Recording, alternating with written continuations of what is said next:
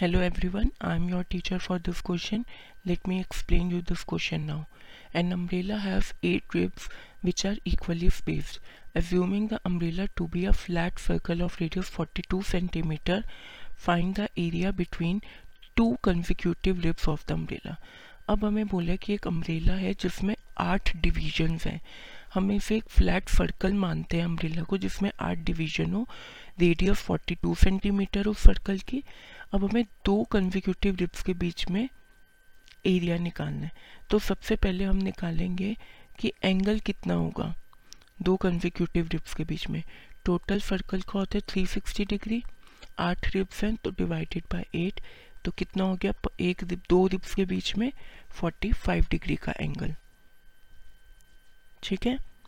अब एरिया अगर मेरे को निकालना है दो कंजिक्यूटिव रिप्स के बीच में तो एरिया का मेरा फॉर्मूला क्या हो जाएगा?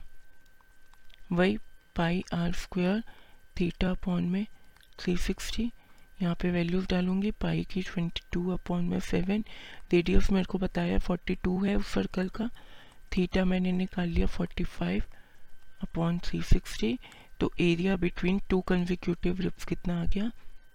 693 centimeter square. I hope you understood this explanation. Thanks.